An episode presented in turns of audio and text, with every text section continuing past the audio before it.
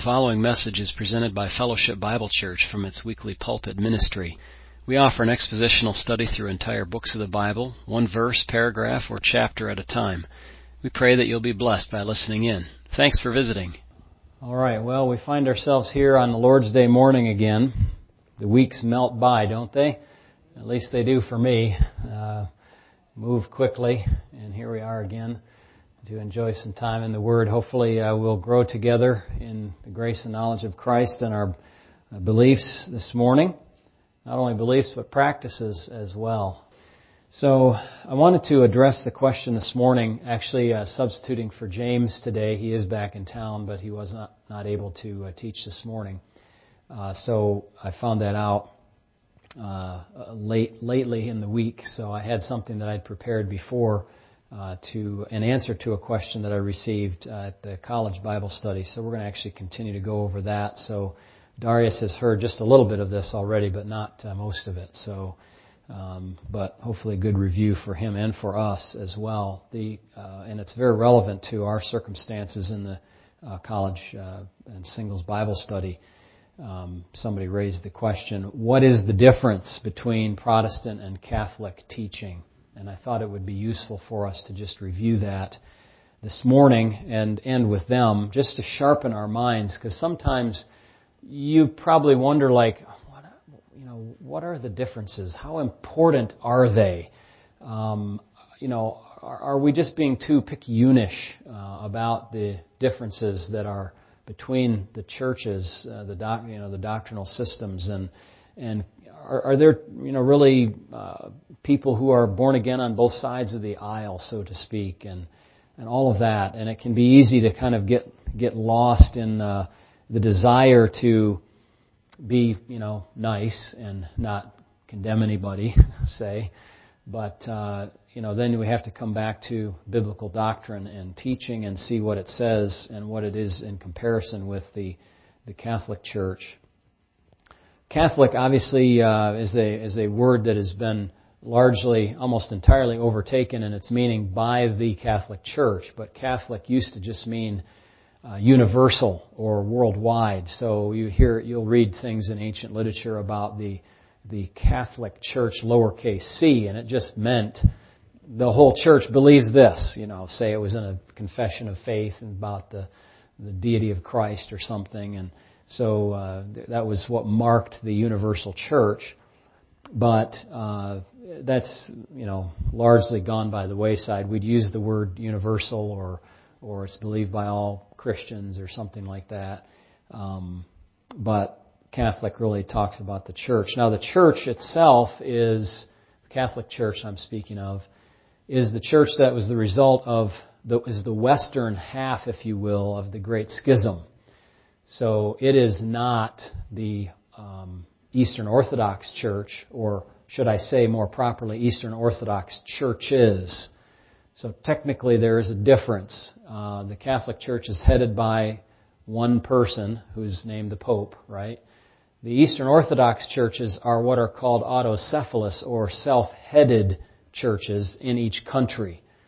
So you have an Eastern Orthodox church in Egypt, the Coptic Church, and you have the Eastern Orthodox Church in Russia, the Russian Orthodox, Eastern Orthodox Church in Greece, the Greek Orthodox Church, and so on, Syria, and all those. So um, they're self-headed churches, and I, am not freshed up on on all the uh, details of the Great Schism and, and all of that, but I will say this: in large measure, the Western Catholic Church, Eastern Orthodox Church, basically would fall together under the uh, under the heading here of Catholic Church as far as their doctrine is concerned.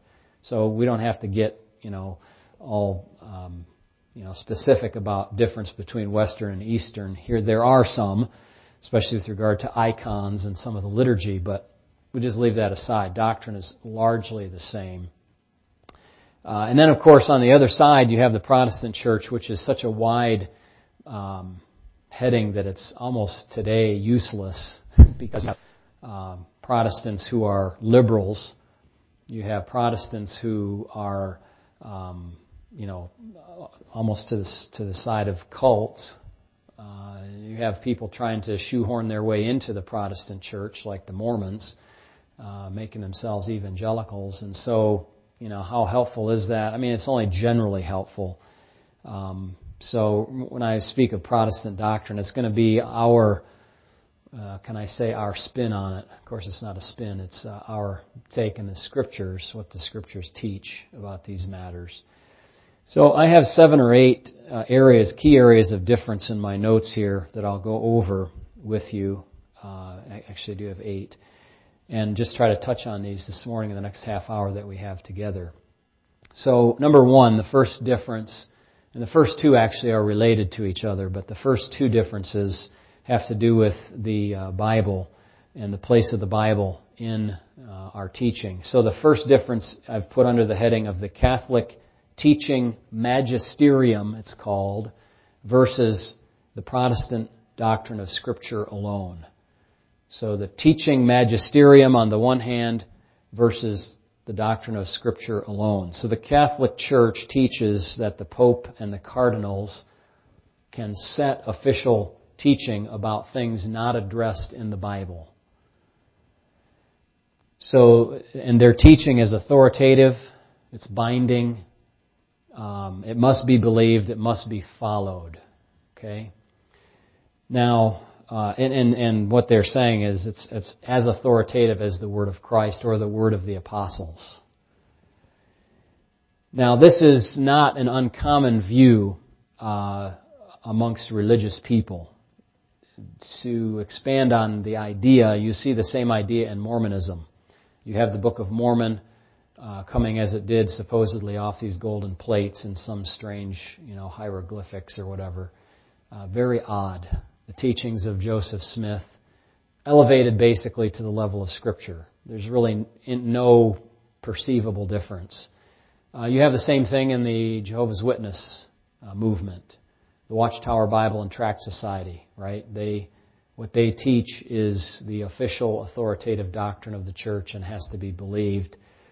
Um, and, and whenever you see, you know, the, the writings of uh, Ellen White or you know, the writings of so and so are like elevated to the level of scripture in, in a movement, then you know immediately you have a problem. Just file that away in your mind and say to yourself, if any writings are elevated to the, or teachings are elevated to the level of scripture, then you've got a problem. Major problem. Scripture is to be taken alone as our guide and rule of faith and practice, as we say.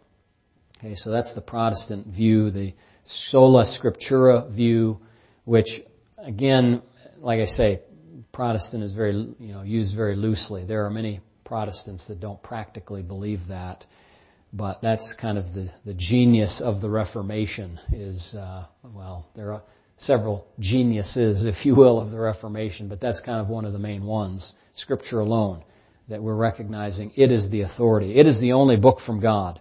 The Bible alone is the Word of God. Are you with me? Not the teaching magisterium of the church. Now, in a, similar to this, number two, is you have Catholics, the Catholic view of Scripture plus tradition versus Scripture alone. Okay? So, the current teachings of the Catholic Church are binding. Now, and don't, don't press me on, well, what if they change? Uh, what if they change over the years? Yeah, I know that's a problem, and that's one of the reasons why we are very stern about our view of Scripture alone. It doesn't change. But the ch- teachings of the Catholic Church have changed. They have augmented. Things that are okay today weren't okay 50 years ago, and, and the reverse. So, anyway, the past teachings of the Church, those teachings that were part of the teaching magisterium before have become part of the body of tradition. And those are held in such high regard as well that they become as authoritative as Scripture does. Uh, the Catholic Church does not derive, this is a uh, quote from an article at uh, Dallas Theological Seminary, who, which is, I'm drawing some of the, this material from, or these headings says this The Catholic Church does not derive her certainty about all revealed truths from the Holy Scriptures alone. Okay? Now, we, we, I could never, ever, ever in a thousand years say that. A million years say that. We do derive our author, our certainty based on Scripture alone. If it's not in there, it's not in there. If it is in there, it is in there. And we leave it at that. Both, this is a quote again, both scripture and tradition must be accepted and honored with equal sentiments of devotion and reverence. Equal sentiments of devotion and reverence. Boy, that makes it very clear what their view is. At least they're not obfuscating what their view is. They're telling us right out what it is. So with that, we have a very clear division between the beliefs of Catholics and Protestants. The Reformed view of the Bible is that it and it alone is the Word of God. It is the only authoritative rule of faith and practice for the believer. It has no, no equal. It has no peer. To the Catholic officials, however, tradition and the teaching ministry of the church are peer authorities with the Bible. This is why the Bible has been, has not been the center focus of teaching or of religious services in the Catholic Church and education. We, you might recall a fellow that we had here at the church uh, in our college ministry years ago, um, who said he went to Catholic school for 12 years. You know, a good Catholic. Parents sent him to Catholic school. They had religious instruction in their school in addition to reading, writing, arithmetic, as you would expect. And only one semester out of the 12 years did they open a Bible in their class that gives you the practical uh, ramifications of this view. A very unfortunate view. And when he opened the Bible and found out what it said for himself, amazing things started to happen in his life, like salvation, which is a blessing. So that is quite uh, quite a testimony that we can uh, just remember and hang on to. So we have a teaching magisterium, we have the tradition of the church versus Scripture alone. Thirdly, Thirdly, and very importantly, Catholic justification versus Protestant justification. Okay, so you could just put number three, justification, Catholic versus Protestant. And my concern in this, under this heading is, how is justification obtained? How is it obtained? We'll look at uh, another issue of when it is obtained in just a moment. But how it's obtained. So, as I've been doing, heading, first section, what's the Catholic teaching? Second section, what's the proper teaching from the Bible? So, justification. The Catholic doctrine of justification says this. And this, by the way, is um, from a list of, of excommunicable offenses from the church. If anyone saith that by faith alone the impious is justified in such wise as to mean that nothing else is required to cooperate in order to the obtaining the grace of justification, and that it is not in any way necessary that he be prepared and disposed by the movement of his own will, let that person be anathema. Okay? Are you with me?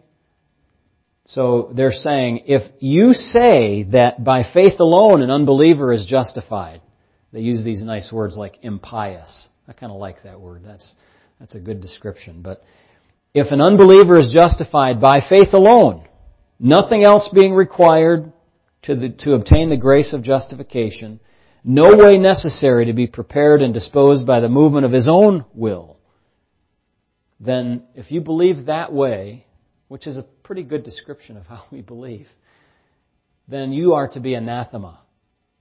So, with that, just stop and think for a second. The initial question I started us out with, you know, are Catholics and Protestants really all that different?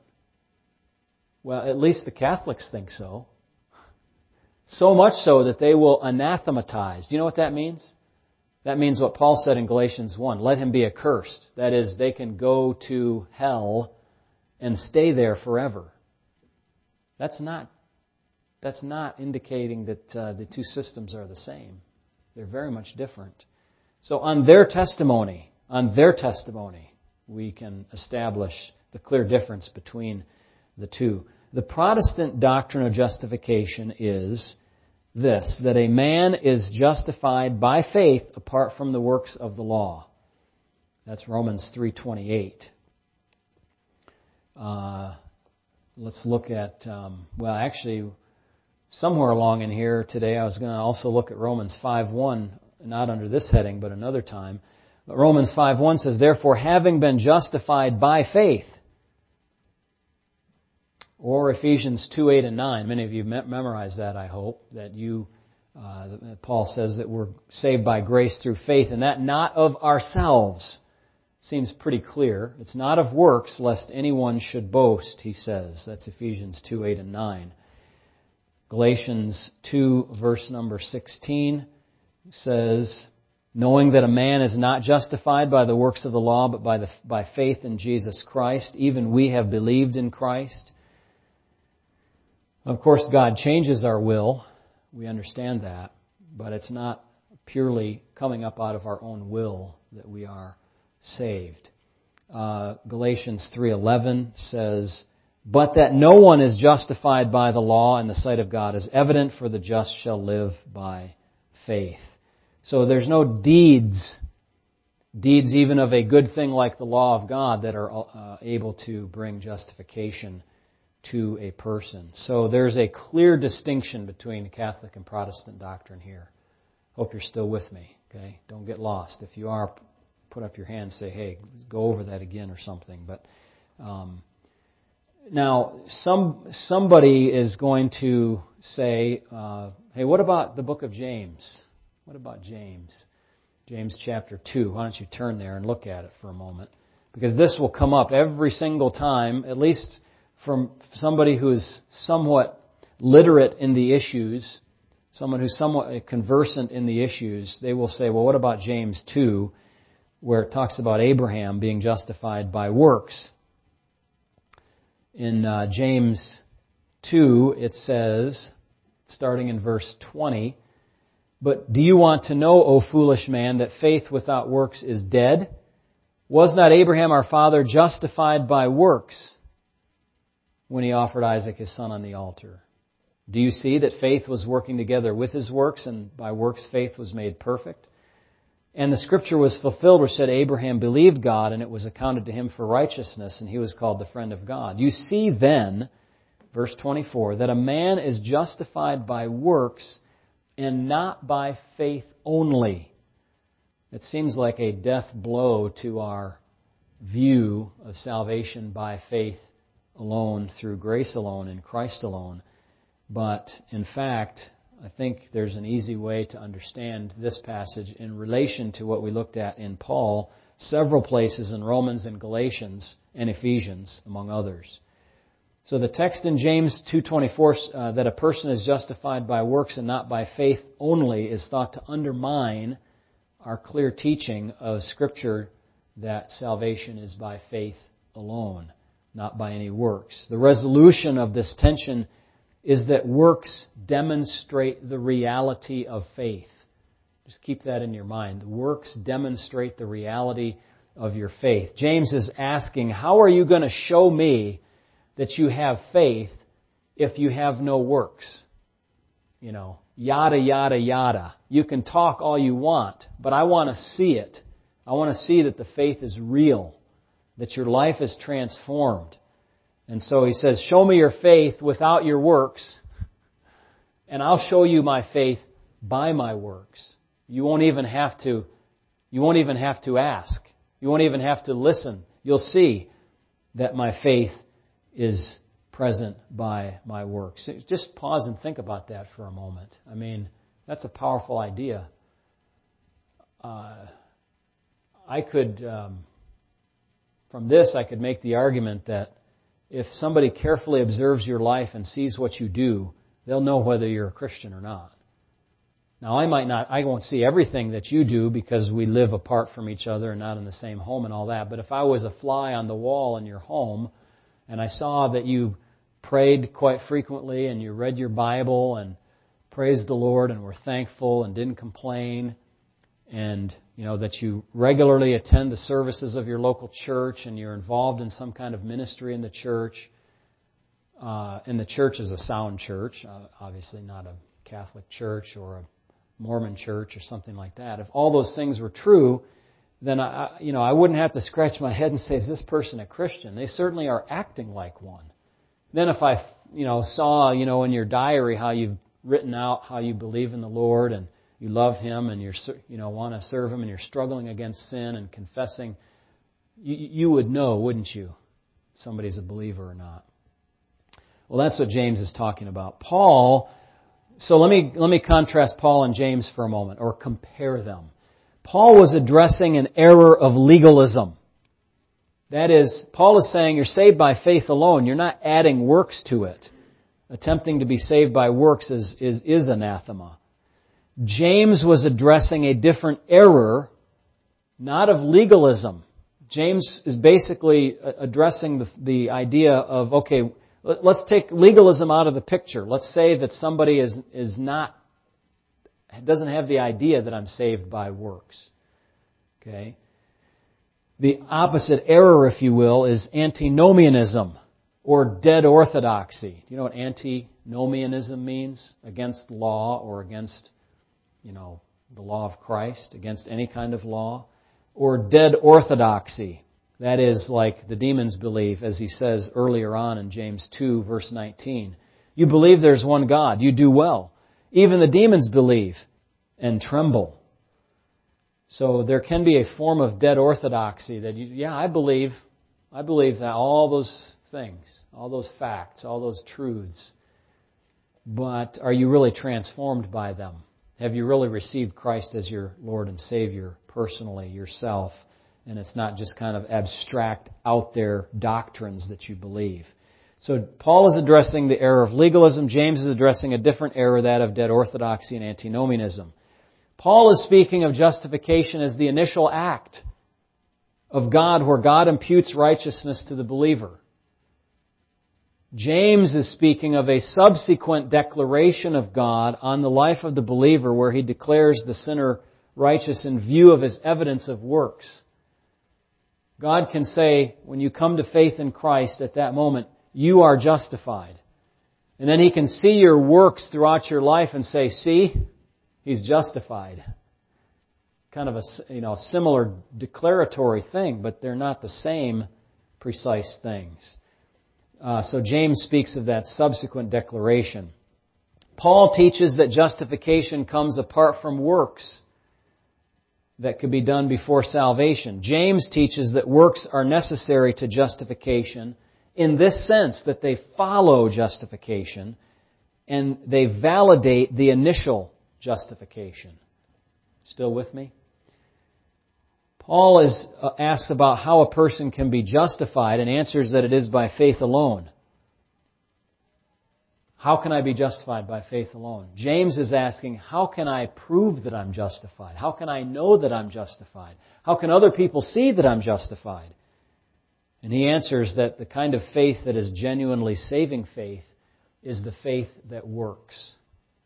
Okay? So we have those two, Paul's, uh, you know, teaching on it, James's teaching on it are, are, they're not enemies facing each other as it's often been said. You know, they're actually they're actually friends battling back to back different errors. James over here hacking away at antinomianism, and Paul over here back to James hacking away at legalism.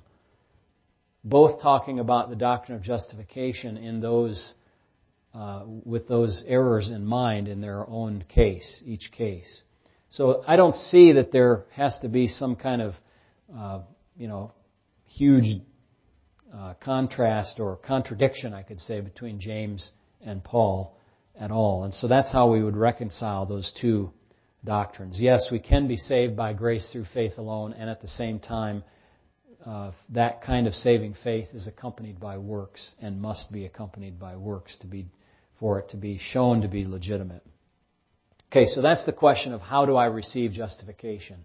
Number four on our list differences between the two churches or two viewpoints, two doctrinal systems. Uh, justification again, but now how, uh, when, when is it that we receive it? Catholic teaching is this, that justification is a point and a process. Point and process. And because of the process addition to the point, so yes, justified by certain acts of grace of, of, of the operations of the of the uh, well, not ordinances, sacraments. That's another whole matter.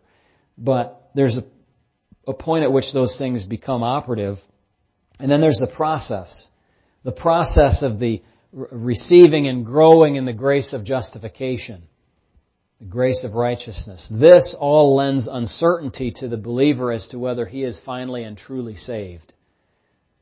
In fact, Catholics teach that someone who feels that he can be assured of his state of grace, like you or like me, we can be assured of our state of grace, that person is to be anathema as well. You cannot know that. You cannot know until you face the final judgment and get the declaration from God as to whether you're in or out, as to whether you're saved, in their viewpoint.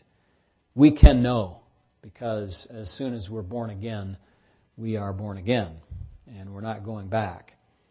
Protestant teaching is that justification happens at a point in time and that sanctification is the process, not justification. Okay, that's a very important distinction. God justifies a sinner and then he begins the process of sanctifying him through the course of time. We looked at Romans 5:1 already that talked about having been listen to that verse again, having been justified. Therefore, having been justified by faith, that's a past tense deal. Romans 5:9, much more than having now been justified by his blood, we shall be saved from wrath through him. Or in the books in the book that we're looking at just now in our series in Sunday mornings, 1 Corinthians 6:11. And such were some of you, sinners. You know, he lists the sins in verses 9 and 10. But you were washed, you were sanctified, but you were justified in the name of the Lord Jesus and by the Spirit of our God. And then one more verse just to kind of point back to the past tense nature of justification, which the Catholic could never really say uh, is, is full stop the case. Titus chapter 3 and verse 7. That having been justified by His grace, we should become heirs together, uh, heirs according rather to the hope of eternal life. Okay, so Catholic and Protestant differences on how and when justification is received. Uh, we are sanctified as a process. We are justified at a point in time and a, a miraculous work of God. Um, when uh, we could go on and talk a lot about sanctification, but we know it's a process. God has taken up this work in us, and He will work in us to will and to do of His good pleasure. Okay, and we'll grow in uh, the grace and knowledge of Christ. Now, uh, let me go to number five on my list, and I'm almost halfway through the list. Okay, so Hang in there. Uh, Roman numeral 5 on my list.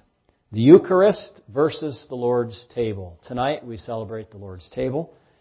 Catholics teach at the Eucharist transubstantiation. Okay, that's a big word. Transubstantiation. It teaches that the bread and the cup transform somehow into the actual body and blood of the Lord Jesus. Partaking in it is an act which conveys special grace. Quote from my source here At the moment that the priest says, This is my body, the invisible, unperceivable essence that you couldn't see with an electron microscope is there in a miracle. It contains the body, blood, and soul and divinity of Jesus. At that and that becomes the spiritual and physical nourishment as you partake of it, it becomes part of you, transforms you, and makes you more and more righteous. That's transubstantiation. This has been a major conflict in the life of the church, Protestant and Catholic Church, for ages. I mean, we're not talking about this just showed up a few years ago, like, oh, this is a difference. this is a major difference that people were killed over. You know, they, uh, the Catholic Church, again, anathematized anybody who would believe otherwise than this. Protestants teach quite differently, obviously, and uh, there are variation of views that Protestants hold. Uh, but I'll just mention the one we hold. Baptist and Bible Church believers hold the view of the memorial or symbolic significance of the Lord's table. It is, it's a remembrance of the Lord's death.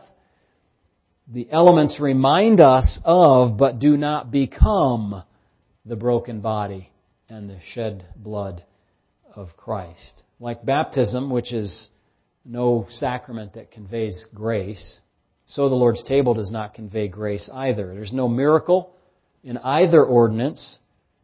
Remember Luke 22:19 explicit. This is often the case. You know, we sometimes when you go over, you have a Bible study and somebody says X, Y, and Z and they're not quite sure what it's, you know, what they're supposed to say or what it means or they have some speculation. You can go back to the verse and say, look, the verse says explicitly this. Luke 22:19 says, "This is my body which is given for you. Do this in remembrance of me." It says remembrance, doesn't it? Yeah. It's, and, and his body was all there before them at the table, all encapsulated within his frame and his flesh. And he wasn't giving them his body. He was giving them bread and wine which represented him and what he was going to do later, uh, well, that night and the next day in particular. Okay? So that's the difference between the two. So, um, what do we have so far? The magisterium, the tradition, the, the how of justification, the when of justification, and then the Lord's table and the Eucharist. We have all those major differences between the two systems of doctrine. Then, uh, kind of a practical difference, number six on our list. Priests in the Catholic system versus the Protestant belief system. Catholics have obviously a highly structured priesthood. Uh, I've never bothered to, to learn the whole hierarchy, but uh, the clergy is quite a system, isn't it? From popes and cardinals and bishops and priests and deacons and, you know, uh, prelates and whatever, all the different terms they use. So, these stand in the place of Christ so that people offer confession, for example, to them rather than directly to God. Standing in the place of Christ. In fact, the Pope is supposed, by them, supposed to be the vicar of Christ. V I C A R. You know what that word means? The the, the, in, the in place of Christ. He is the replacement Christ. He is the standing in the stead of Christ to the world. That's what the Pope is supposed by them to be. Obviously, blasphemous kind of thinking. Protestants believe a different idea, and that is, especially Baptists and those like them, like ourselves, every believer is a priest. This is called the priesthood of the believer. Each believer is privileged and responsible to worship God according to the dictates of God's Word and how his conscience understands that Word. Revelation 1 6 says, Of Christ who washed us in from our sins in his own blood, verse 5 at the end there says, then 6, and has made us kings and priests to his God and Father. And that notion is repeated in chapter 5 of Revelation, verse number 10. And have made us kings and priests to our God, and we shall reign on the earth. Okay? 1 Peter 2 5 says that believers are a holy priesthood now, of course, we're not a priest like Jesus is a priest. He's the high priest. He is the priest. Hebrews 7:24. There's no priest like him. But we are we are lower level priests, if you will, in that sense. We're privileged to offer confession directly to God with no human intermediary other than Christ. And we minister, uh, actually, kind of in a sense, standing between the unbeliever and, and God, not standing between, but standing alongside and offering the gospel and saying, you too can enter into this relationship with the Father directly and become a priest without need for some uh, intermediate person to go through to come uh, to God. This is a very empowering, uh, liberating, um, powerful idea that you can have a, a, relationship directly with God, not through a priest, not through Mary, not through the you know dead saints, not through you know anything else, but directly with the Father through Christ. That is that is something that is not offered to uh, the Catholic believer. So, over time, I'm going to put a line in it and uh, come back the next time as we have opportunity and look at the last couple of these on the list. So, hope that's helpful and uh, certainly gives us some kind of oomph to our belief that we don't think the same way that the Catholic Church teaches, and the differences are significant. Let's pray. Lord, we ask that you would guide us uh, about these matters. Help us not to become compromised or soft in our beliefs. Help us also not to be pugilistic and uh, mean spirited, but certainly firm and acknowledging that the teaching of your word is where the buck stops, as it were. It is the final and rule of faith and practice because it is your word. It is alone the word of God and no additions by man outside of it or in, a, in disagreement to it can uh, take up our attention or fill the space of authority in our lives. Thank you again for this opportunity to look into it today and, and help us. I pray for your hand to be upon each one who's here. Lord, you know the needs in each person's heart. Whether this teaching this morning touched those needs or not is not so much my concern as it is that you would work there in their hearts powerfully by your Spirit, taking the Word of God and implanting it deep in their souls and helping it to bear fruit in their lives, that their conduct would show that they are followers of Christ and not merely talkers with so many empty words coming out of their mouths. And that's we pray for all of us and for all of those who profess Christ by faith. In Jesus' name, amen.